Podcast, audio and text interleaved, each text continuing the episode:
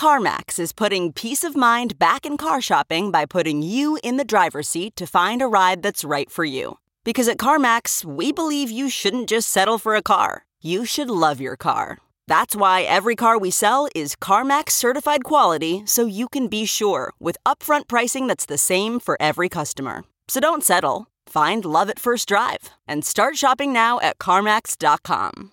CarMax, the way car buying should be.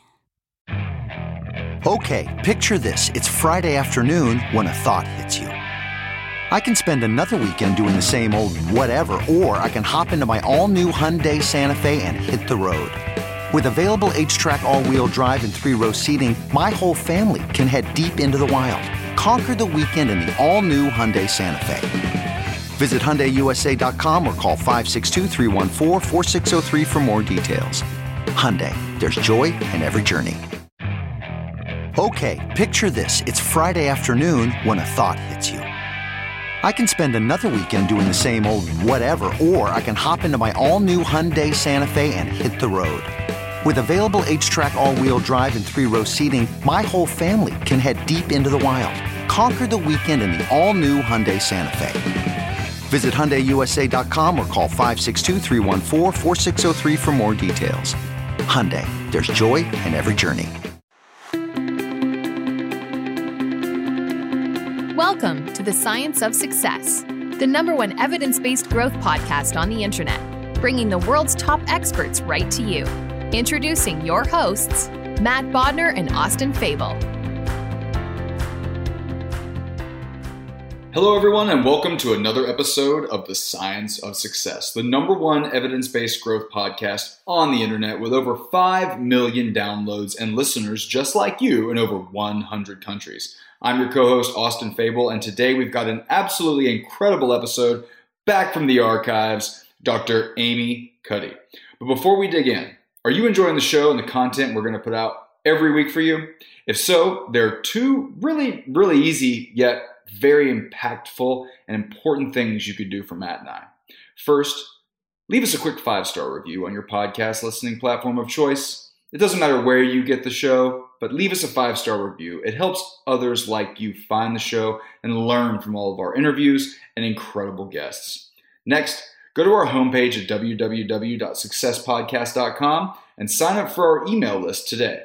Our subscribers on the email list are the first people that are in the know about all the comings and goings of the show, but you also get access to exclusive content you're not going to find anywhere else. Specifically, when you sign up, you're going to get our free course we spent a ton of time on, aptly called how to make time for what matters most. Are you a fan of the life. show? And have you been enjoying now, are you on the, the go content like that we put together are? for you? Maybe you're on if a you walk, have, I would love it if you're signed out. up for our Good email for list. you. We have Getting some amazing content on there, along of with a really great free course that we put a ton of Sign time into list easily. called How to Just Create text the word for smarter. what That's matters S M most in A your R life. T E R to the If number that sounds exciting and interesting, 44222, and you want a bunch of other free get signed up goodies and giveaways along with that, Now, if you just haven't already, check out last week's episode You can sign up astronaut right on the Scott homepage. Kelly.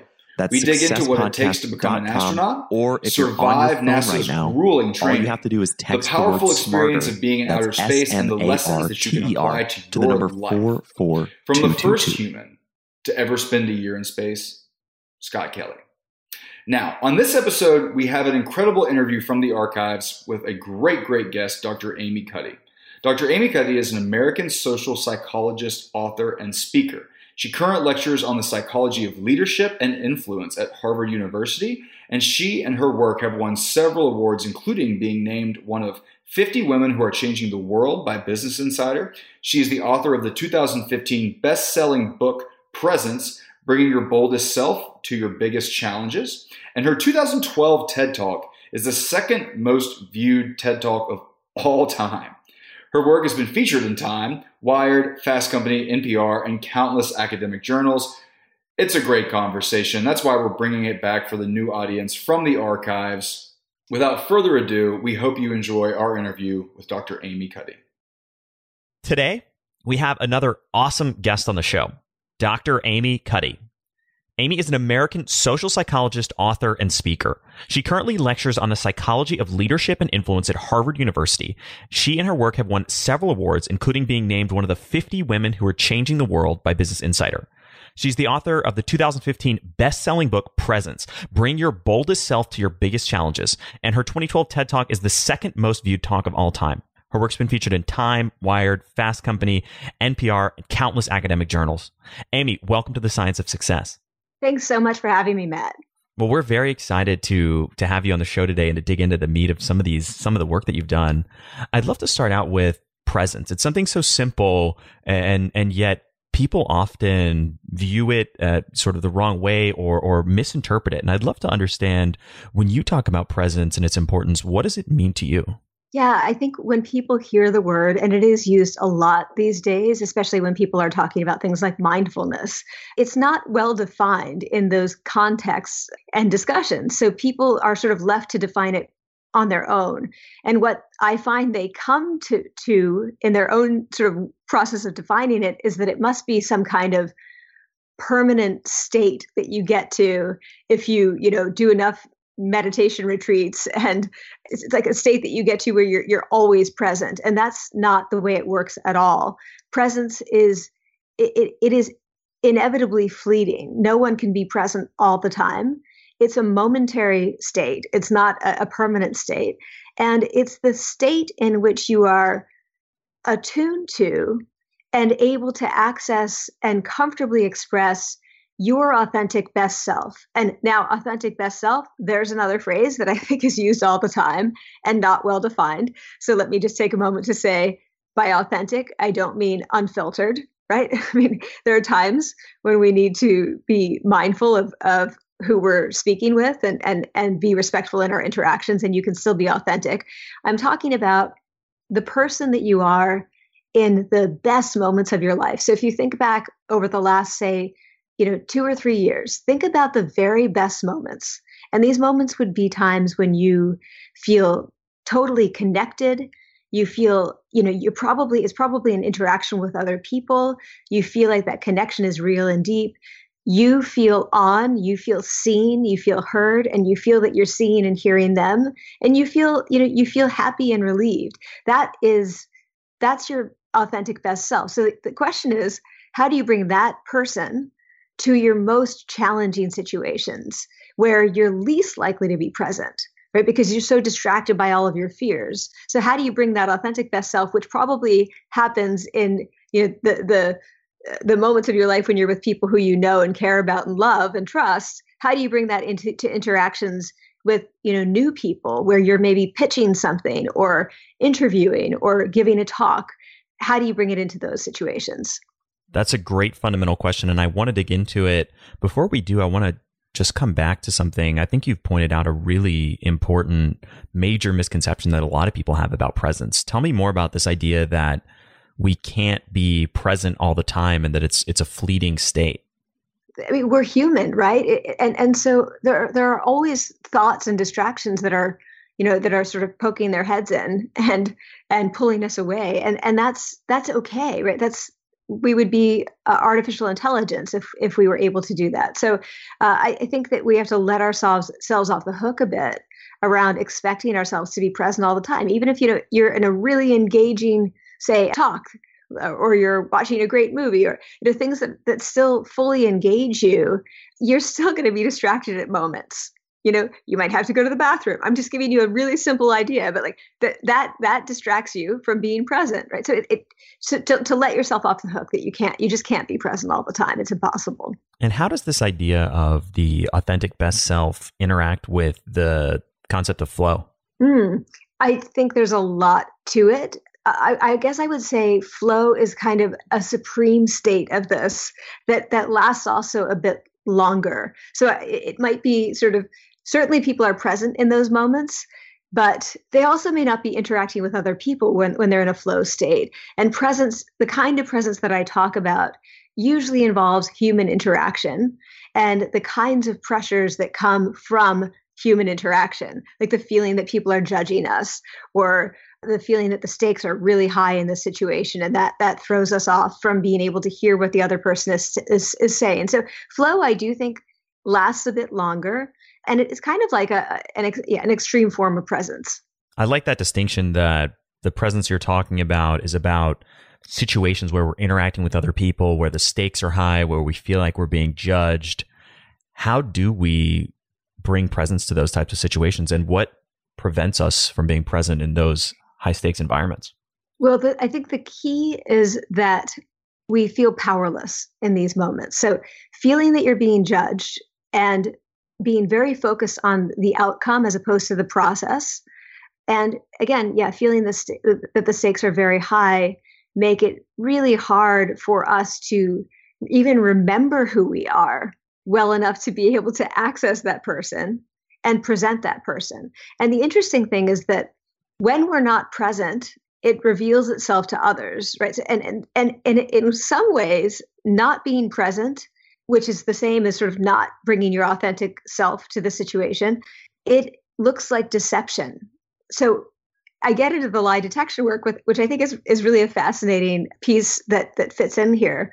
When people are lying, so when they're intentionally deceiving, you know, there are these tells, right? There are these signs that not everyone, but most people uh, sort of inadvertently send signals that they're not telling the truth.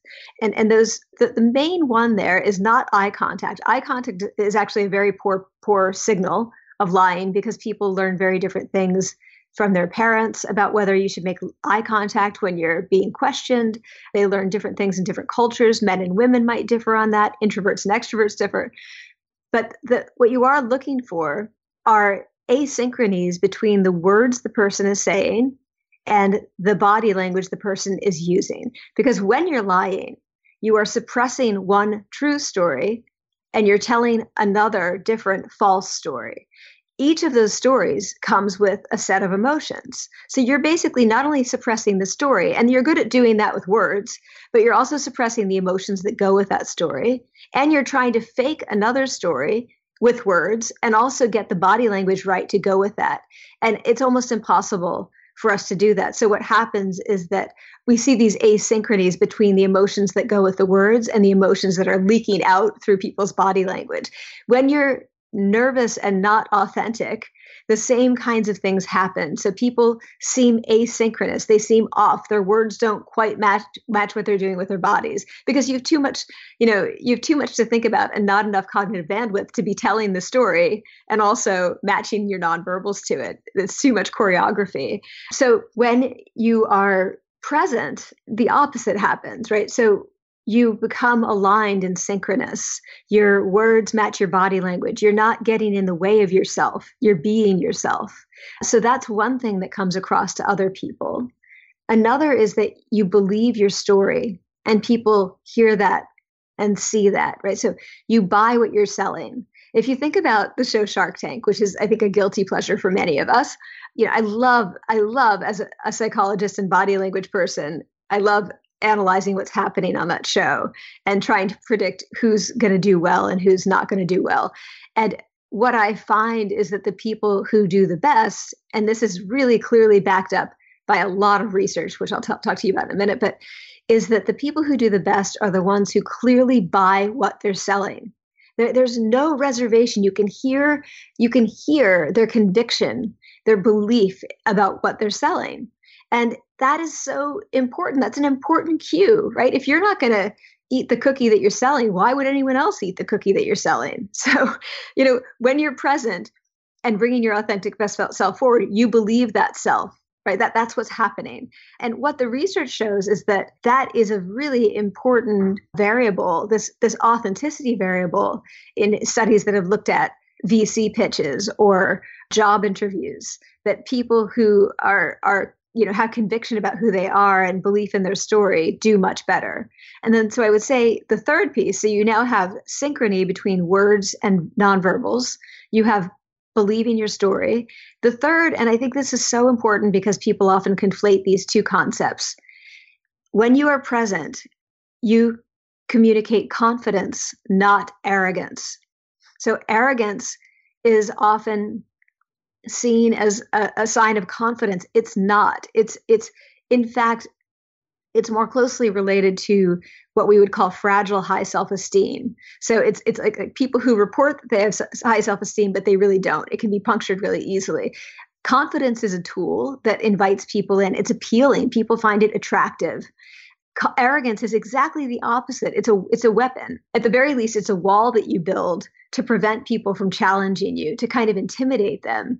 And of course, no one likes arrogance. No one likes arrogance. And and they may not challenge you, but that's not because they they believe you. It's because they want to get rid of you, right? So confidence is is what you're going for, not arrogance. And when you're present, you're able to be confident and really fully grounded in who you are. And so for that reason, you don't feel defensive when people challenge you or push back. You know, you feel like, huh, you know, that's an interesting question. And and i want my idea to be as good as it can be. So let me try to engage with that. When you when you're arrogant you're not going to be able to receive that kind of pushback in a constructive way. So those three things together are great predictors of outcomes in things like you know hiring decisions and investments. And they're not they're not false signals if you look down the road 6 months later after those people are hired or or after someone invests in them these are the people who actually are doing better they work harder they are more creative they're more likely to inspire people around them they stay at the job longer Achieving a gorgeous grin from home isn't a total mystery with Byte clear aligners. Just don't be surprised if all of your sleuthing friends start asking, What's your secret? Begin by ordering your at home impression kit today for only $14.95. Byte Clear aligners are doctor directed and delivered to your door. Treatment costs thousands less than braces. Plus, they offer flexible financing, accept eligible insurance, and you can pay with your HSA FSA. Get 80% off your impression kit when you use code WONDERY at Byte.com. That's B-Y-T-E dot com. Start your confidence journey today with Byte. I normally find bras to be so uncomfortable and constricting, but Skims has changed that. You know I love Skims underwear, so I finally tried their bras, and Skims has delivered again.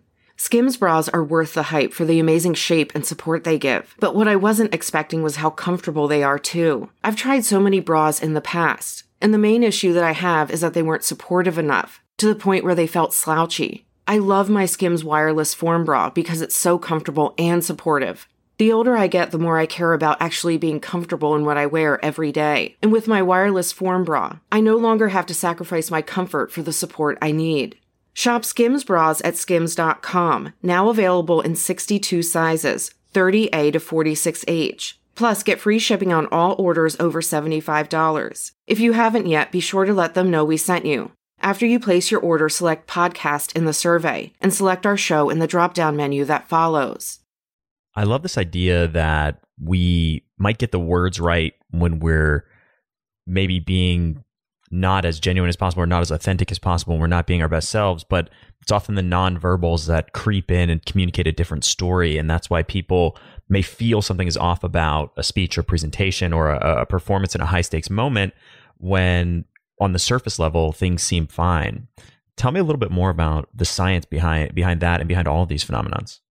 Well, let me let me say a little bit about sort of what what's happening. I mean, first of all, the the studies that I was talking about, what's happening. I mean, the way that they're they're they're figuring out what is mediating the relationship between sort of the person and the outcome is by having experts you know code the videos of these interactions on these variables that i listed you know the sort of uh, confidence and authenticity and synchronous body language. It's not that the people who are making the investment decisions know that, that that's why they're doing it. They, they're not quite aware of why they like this person better. It's not something that, that they can quite articulate, uh, which I think is really, really very interesting. But what it comes down to is that people who feel powerful, and by, by powerful, I'm not talking about power over other people but power power to do power to bring that best self forth power a belief in yourself self-efficacy agency. That's what i'm talking about. So non-zero sum power which i call personal power. People who feel personally powerful are able to be present. And people who feel powerless are just not able to be to be present. And when you look at the research on power which is and i'm not just talking about power posing i'm talking about a much much bigger, much broader area of research that it, it includes literally thousands of, of psychological experiments from the last couple of decades. What you see is this really fascinating pattern. And the pattern is this when people feel powerful, it affects their their feelings, their thoughts, their behaviors, and even their physiology. When they feel powerless, it also affects those things, but in the opposite way. And and let me describe it this way: when you feel powerful, it activates what we call the behavioral approach system. So you feel more optimistic and more happy uh, and more confident. You think more openly, more creatively. You do better on cognitive tasks. You generally see the world as a place that's filled with opportunities, not threats. You see new people not as potential predators or competitors, you see them as potential allies and friends. You are much more likely just to take action. When you feel powerless, you don't act. You know, you you you freeze or you flee, right? So you don't take action when you feel powerless. When you feel powerful, you do, including power on behalf of others. So think think about think about all of the the the research on bystander non-intervention. So why do bystanders not intervene when they see a clear emergency?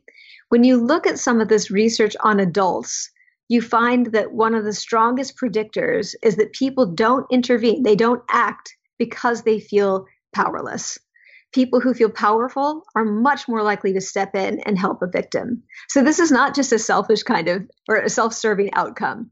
The last is that it affects your physiology and it, in exactly the same way. So people feel stronger, they feel less stress, but but you also see that their their cortisol levels are, are lower. So that's your your one of your stress hormones. Their cortisol reactivity is less strong. So, in, in other words, when something stressful happens, their cortisol doesn't spike as high as it does for somebody who feels powerless.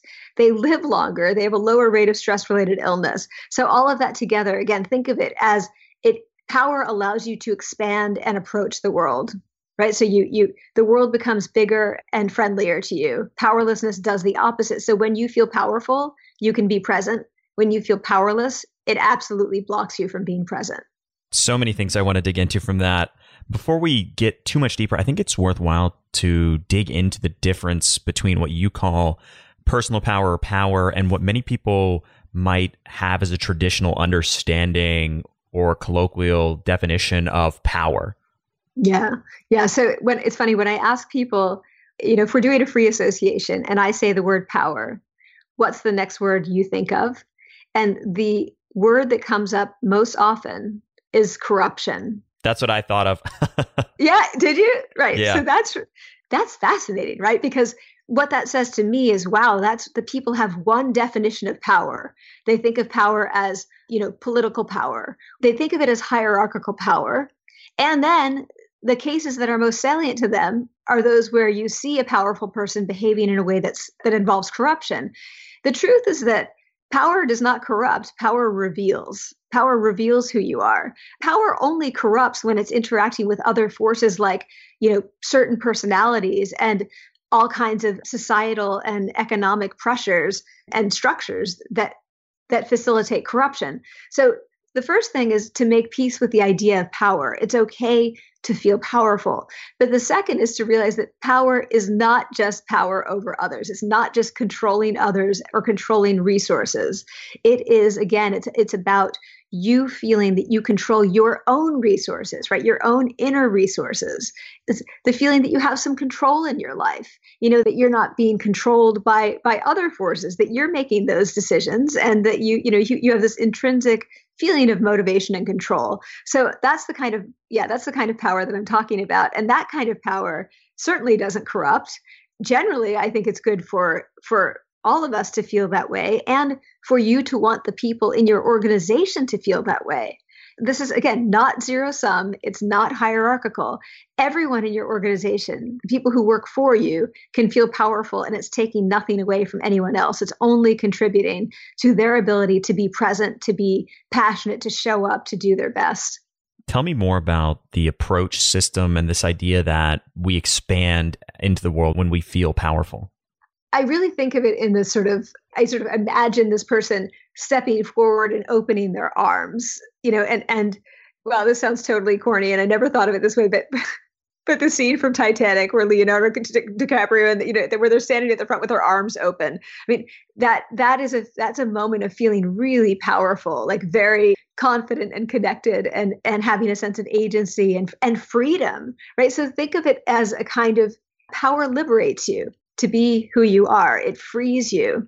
That's really what the approach system is about. It's about not going into your terrified, you know, fight, flee, or faint mode. So it's kind of the opposite of that. And what happens in these stressful situations, like, say, let's just use job interview, which is a stressful situation that almost everyone will encounter at some time in their lives. Job interviews feel, they basically activate that fight, flee, or faint system. And the thing is, that's adaptive if you are actually being chased by a tiger, right? That's what you should do. you should run. But when you're in an interaction like a job interview, that that system doesn't help you at all. Right? It's it's kind of a flaw in in in the way that we're wired. And so what you got to figure out is sort of how do you get in there and turn off that response and instead respond as someone who is has composure, has confidence, has this feeling of power, knows that no matter what happens in this situation, they're not going to die, right? they're not going to die if they don't get the job. I want to look at the flip side of this and, and start to understand why don't people have power? Why do people lose power? Why do people feel powerless? One thing is that when we begin to feel powerless, we consent to that feeling. So we don't notice it as something that we should resist and we do just allow ourselves to fall into it. One of the things that I would love to do is just in, in the world is to get people to understand that people's psychological well-being, their sub- subjective well-being is not just about happiness and lack of stress because that's how people generally think of it. When they think about like how well do you feel, they think, well, I'm happy and I'm not very stressed. Those two things are important, I think there's now, you know, quite a bit of research on the importance of feeling a sense of purpose. So there's discussion about that. But what I don't often hear people talk about, and what ends up being a really important predictor of sort of of thriving, is that people also feel that sense of agency. They feel they can get things done. So think about if you were trying to improve, sort of increase the well-being of a struggling society, and you wanted to measure the long-term outcomes of that you wouldn't just want to make them feel happy and less stressed. You'd also want to make them feel powerful, right? You want them to feel that they can change their situation, they can get things done, not just continue to live as they are, right? So, so power is such an important piece of your general well-being. So, as and as you start to feel less powerful, and again, personally powerful, note that like start to pay attention to the moments when you collapse. Like when do you start to slouch? When do you start to you know sort of lower your eyes and maybe you know wrap yourself with your tor- with your, your torso with your arms? Th- think about what people do when their team is losing or when they are on the losing team in sports. Sports has so much to teach us about these things. And I am I'm a huge baseball fan, so I just finished watching the World Series and my team won, go Red Sox. But it was very fun to watch what was happening in the stands because you, you see as, as your team is struggling everyone all of a sudden they have their hands on their faces they're covering their eyes they're touching their necks they're doing all kinds of uh, sort of contractive body language and that's a sign of feeling powerless. It's what animals do when they don't have power. They're hiding themselves, they're making themselves invisible, they're making themselves small. That's a sign of feeling powerless. So when you notice that you're starting to do that, two things. Try to figure out what was the stimulus that led you to react that way, what caused you to react that way, because that gets you to know yourself and what are the cues that, that you should sort of get in touch with to understand when you're losing that sense of power but also don't allow yourself to collapse. So that's exactly when you actually need to sort of physically expand. So say you're giving a talk and you start to, you know, realize that you're you're, you know, doing nervous things like touching your arm with your opposite hand or touching your face or maybe you're, you know, you're speaking very quickly, which is another way of of contracting. Instead of doing those things, slow down, open up uh, your shoulders, take some deep, expansive breaths, and all of that will reset you. It triggers a relaxation response. It allows you to collect yourself, your collect your thoughts. It certainly does not signal powerlessness to, to an audience because pausing and slowing down does exactly the opposite. It signals power. But all of those things are ways in which you can resist sort of collapsing into that feeling of powerlessness. And what, from a larger perspective, outside of just moments of powerlessness, what causes people to be or feel powerless in their lives? Well, lots of things. And, and I, I don't want to dismiss all of the structural and institutional and real things that make us feel powerless, like systematic prejudices and all kinds of unfair inequalities, illness, right? So losing a job. In fact, chronic unemployment is the strongest predictor of unhappiness and, and powerlessness, especially for men. That that's a, a very strong predictor of you know long-term power sort of feelings of powerlessness and depression. So there are a lot of things that can do it but i and i'm not saying that it's easy to make yourself feel powerful but you have to try. You have to at least resist that that urge to contract and hide and go into the fetal position and i think my perspective on it at least and i'm curious what your perspective is the most effective strategy if you're in a tough situation like that is to try and create agency for yourself, try and create action, try and create results and having the mindset of or being in a place of powerlessness is often the most counterproductive thing you can do in those types of scenarios. Yeah, exactly. I mean, it, it's because you're also ceding control of your own outcome and your own thoughts. And you end up leaving those situations with a sense of regret as, as opposed to a sense of satisfaction. One of the interesting things about these stressful situations uh, where people feel present or not present, or powerful or not powerful, is that when people feel powerless, they don't feel like they've been seen. So they leave something like a job interview feeling like, oh, I wish I had shown them who I am. So they leave with a sense of regret and they kind of they can't get themselves out of the cycle of wanting a do-over but you don't get a do-over. You just have to move on and not pick up like another piece of baggage that you carry in with you to the next situation that looks the same way. But people often that sense of regret is, is all about what happened in that moment. It's not actually about the outcome. So when people feel present and powerful in something like a job interview when they leave, they feel satisfied and they feel much more accepting of the outcome, even if it's not the one they desired. They feel that the, that what happened was fair. You know that they were seen, they were heard, and if they weren't chosen, that's okay. It's you know maybe there was somebody who was a better fit. It's not. It, it doesn't reflect so strongly on them in a negative way. But I think that you know for me, I, I very much do focus on these feelings of expansiveness versus you know contractiveness and what you can do to prepare yourself before you go in because one thing that people are not great at doing when they feel bad about themselves is telling themselves that they're powerful right so when you feel anxious and powerless and then you tell yourself, oh no, I'm actually powerful. Now you just feel like you're lying to yourself. So it can make it even more salient. So you can get a rebound effect, you know, sort of a, a, heightened sense of powerlessness. So we're not very good at kind of talking ourselves down off the ledge, but we are good at walking ourselves down off the ledge, you know, at, at, at changing the way we carry ourselves, the way we breathe, the way we move, our, our speech, our posture, all of those things. It's again not just about standing like a superhero. There's so much more research out there from many different fields that show the same pattern. When we expand, we feel powerful and we can control our expansiveness. So if you start start at the sort of from the head down to the feet, some ways to expand. And I've already mentioned this, but speak more slowly. In studies done at, at Stanford GSB, researchers like Deb Gruenfeld have found that when, when you get people to slow down their speech, they feel more powerful and others perceive them as more powerful. So slow your speech. Breathing, right? Do you breathe shallowly or, or do you breathe deeply?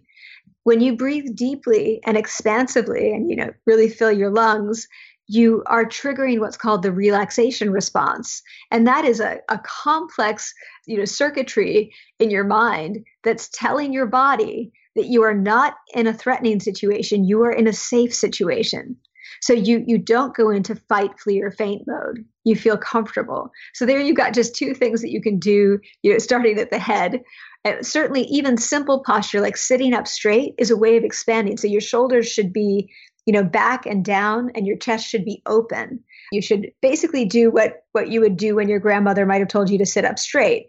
Studies show that people who are clinically depressed if you get them to sit up straight for just two to three minutes, which goes against the typical posture of someone who's depressed, they feel significantly happier. The same then applies to people who are not depressed, as social psychologists have shown.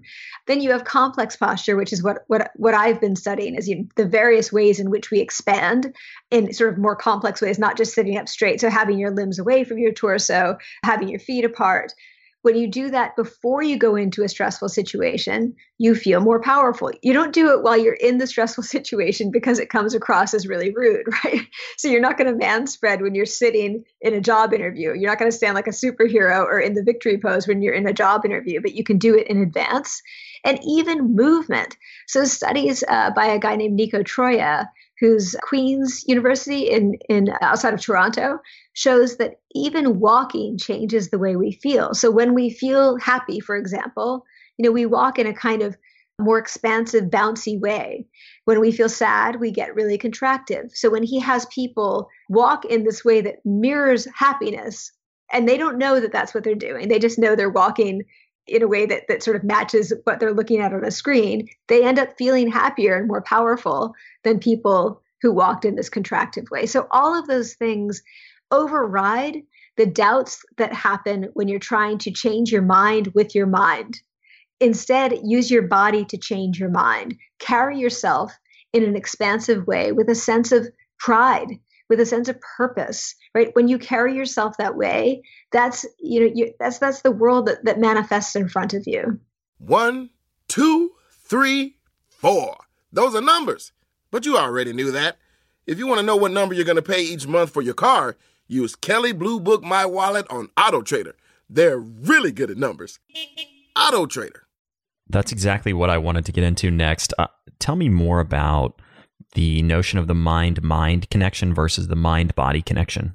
The mind mind connection eh, sort of encompasses so much different work and, and so much of that is important right so cognitive behavioral therapy for example i mean certainly it, in many cases for many people that's a hugely important part of you know reducing stress or or improving your your mental health so i don't mean to be dismissive of it but again if we're talking about sort of performance in stressful situations we're just not very good at talking ourselves out of feeling bad especially when we're anxious but the body overrides that. The body kind of skips that step.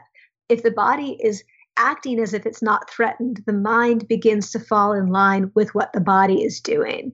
You know, we're animals. This is a very basic, sort of primitive reaction. I mean, the same is true. There's a, a woman who is a horse trainer who I, I talk to quite often who has developed this technique. She works with very submissive, shy horses.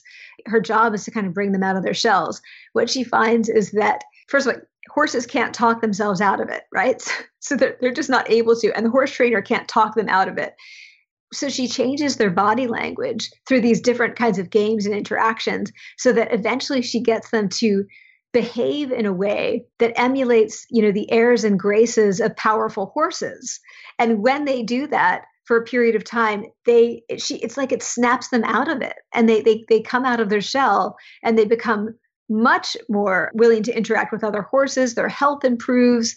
They're more likely to be able to go to competition and do well in competition. It just kind of goes on and on. So the same is true for humans. I think in, in these moments of anxiety remember that you're an animal you know?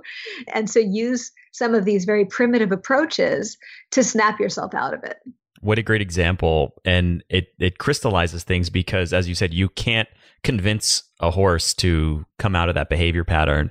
And yet, just with an intervention at the mind body level, you can create behavior change. Right. And when you think about sort of just another example, because people often ask me this when it comes to athletes often ask me this.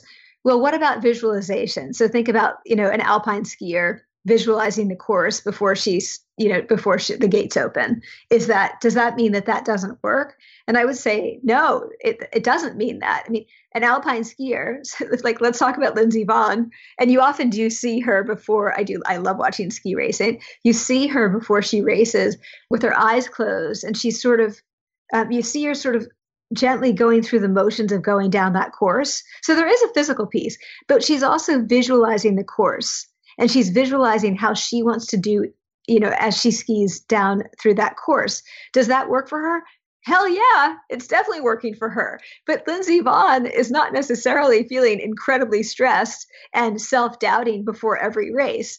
The, the point is that we're really not good at that when we are feeling self doubting and anxious already off the bat. Another piece of this that I want to dig into is imposter syndrome. How does that play into all of this? Imposter syndrome is is not just about feeling powerless. It's about feeling powerless. It's about feeling that you somehow accidentally got the job or the award or whatever it is, and that you're going to be found out at any moment. So it also involves what we call pluralistic ignorance, which is we think that everyone else who has that job or goes to that fancy school is feeling great and confident and deserving. They're not. Imposter syndrome is so pervasive when you take places like at Harvard Business School, for, for example, 75 to 85% of students report feeling imposter syndrome, right? So other people are not walking around feeling like, oh, I totally deserve to be here. They're feeling the same kinds of doubt. So I think the first thing is to realize that you're not alone. Like everyone is feeling imposter syndrome at some point in their lives. And if you are in a situation with with people who've really excelled and you know in a sort of competitive situation chances are a lot of people are feeling that way. They're feeling that if they really put themselves out there someone's going to realize that they were an admissions mistake and come and tap them on the shoulder and say sorry but we made a mistake and you have to leave right? So so imposter syndrome definitely is coming from a, seer, a feeling of powerlessness but it, it becomes even more complex in how we think about it. Now when you know and it's very context specific so people could feel like an imposter you know, say at Harvard Business School when they're being a student and go home and feel totally fine and not feel like an imposter with their spouse, right? It's it's it's not that you you're walking around feeling powerless all the time. You're feeling powerless and as if you're an imposter in this one particular context. So when imposter syndrome was first studied in the in the 1970s by a woman named Pauline Clance, she originally thought that it was much much more common among women than men. But then she learned pretty quickly that it wasn't. It was just that women were more comfortable telling her that they were feeling that way. So women are more comfortable talking about it. And this is one of the ways in which gender stereotypes I think really hurt hurts men. So men feel that they're not allowed to talk about those things, to share those kinds of fears and weaknesses and, and vulnerabilities. And so as a result, the, the research and the sort of therapy around imposter syndrome was first focused just on women. She realized that as soon as, you know, she was doing rather than interviews, anonymous surveys, men were reporting imposter syndrome at exactly the same level as women. So men are feeling like imposters. And and I think the burden on men so this whole idea that it's a women's problem is not only bad for women. I think it's bad for women because it's like another thing to heap on top of the pile of like uh, all of these things that women are afraid of. But it's also a burden on men because if men believe that men generally don't feel imp- like imposters, then and and you you do feel like an imposter, that's really going to make it even harder on you. So uh, let me just like rest assured to all the men in the audience, most of the, the men that you know, 85% of them probably have felt like imposters. You know, it's funny. I uh, out of college for a number of years, I worked at Goldman Sachs, and in, in my train analyst training for the first six weeks on the job, was crushing imposter syndrome the entire time. So I know exactly what it feels like. Yeah, yeah, and and probably almost everyone in your group felt the same way. So, what can we do to overcome or, or deal with imposter syndrome other than the awareness that it's so prevalent? Well, I mean, again, sort of notice when you feel it. So, what are the things that make you feel it? Often it's kind of funny and counterintuitive, but things that make people feel like imposters are the things that make you look it, like the exact opposite of, of an imposter to outsiders. So, winning an award, for example, being recognized publicly for something that you did well, that makes imposter syndrome momentarily or you know for a brief period of time worse for a lot of people so realize that the reason you're feeling that way when those things happen is just because you're feeling very because because it's public you feel exposed and you feel more afraid that you're going to be found out. So so knowing sort of what are the things that stoke that feeling for you is important. And knowing that you know as you learn the ropes you're going to get over that. One of the people that i talked to in the book is the you know wildly successful sci-fi writer Neil Gaiman, who's written you know two dozen international best-selling books. Um, I'm sure m- many people in the audience will know who he is. He's also just a delightful, genuine, open person who admits to feeling imposter syndrome and and he was talking to me about a time when he was writing this book called American Gods, which was his, going to be his big, big novel. And he was talking to, you know, a, a friend of his, a, a writer, sort of mentor of his, and and he said something like, "I think I've gotten like over the imposter syndrome, and I think I finally figured out how to write a novel." And his friend says, you never figure out how to write a novel. You just figure out how to write the novel that you're on, right? The one that you're doing now. And so the idea is that it's kind of this game of whack a mole. It's going to keep on popping up again, but don't panic about it. You know, go, okay, I noticed that feeling. I'm, I'm going to let go of it now and not sort of perseverate or ruminate about it. And eventually it just goes away. And you might feel it again when you go into a new context, but but maybe that's a good thing. It means you're challenging yourself. You know, you're doing things that that, that they're making you push yourself. For listeners who want to concretely implement some of the tactics, themes, ideas that we've talked about today, what would be one piece of homework that you would give them to really concretely use these ideas in their lives? I think that if let, us just talk about sort of the expansiveness, the sort of body mind piece. So I would say, first of all, before you go into a stressful situation, prepare by using expansive postures, you know, the warrior pose in yoga, you know, stretch out, you know, make yourself as big as you feel comfortable doing, uh, but in private, right? Not in front of other people. You, you want to do it in private because you don't want to feel, you don't want to offend people, but you also don't want to feel that you're being judged. Do that before you walk in. When you walk in, use posture that is that you have good posture carry yourself with a sense of pride but not in a way that's domineering. You're not challenging somebody to a duel. You know you're trying to have an interaction where you connect with them where they see you as competent but they also see you as likable and trustworthy and engaged and as somebody who wants to be there who doesn't feel that he or she is the most important person in the room but but but is someone who's there to connect.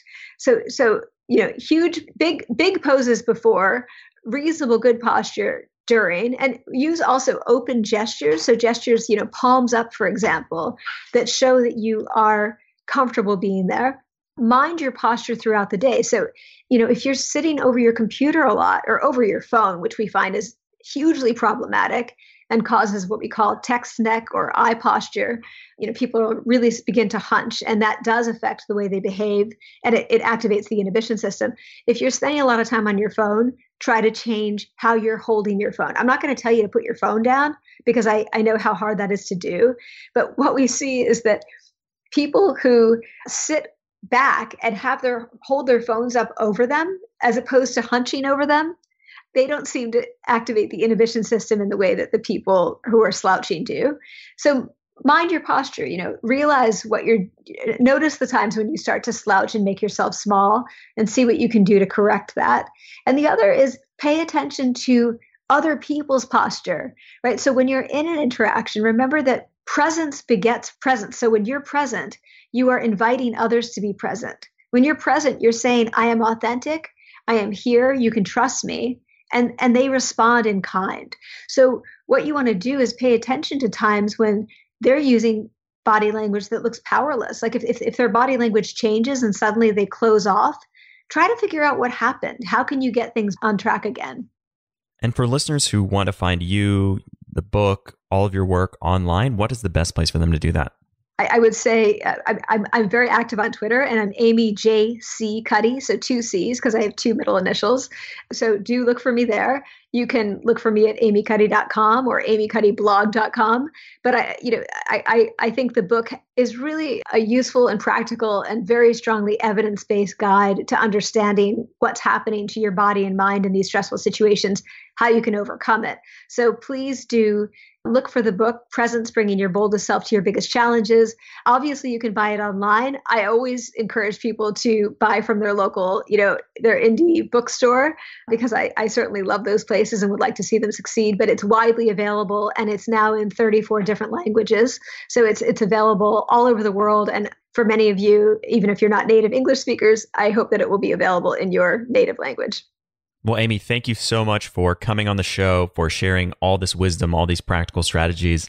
Uh, it was a great conversation. Thanks so much. Thank you so much for listening to The Science of Success. We created the show to help you, our listeners, master evidence based growth.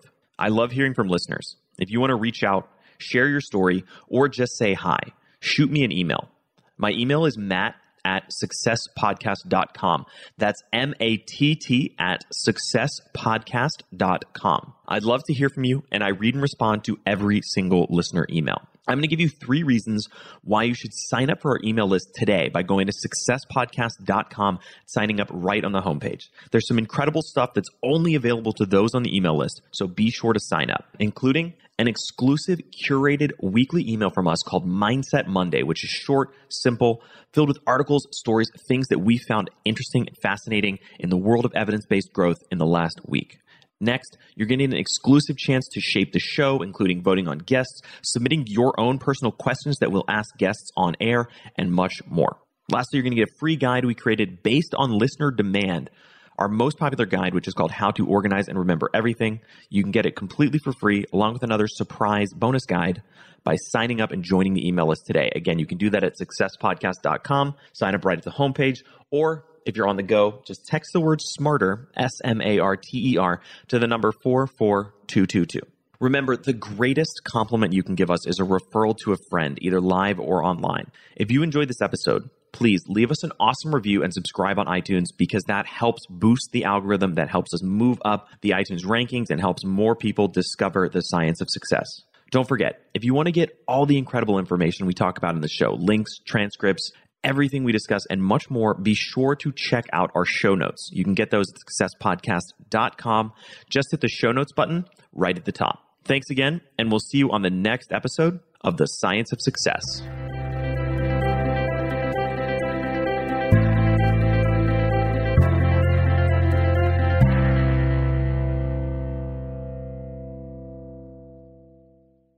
Look around. You can find cars like these on AutoTrader, like that car riding your tail.